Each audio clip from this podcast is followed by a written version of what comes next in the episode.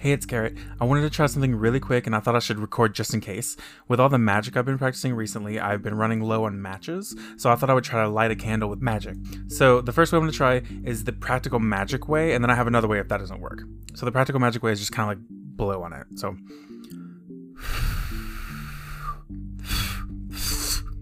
huh. Okay. Well, the other way is using the Latin word for fire and conjuring it. So, Ignis. Oh, fuck, fuck, fuck.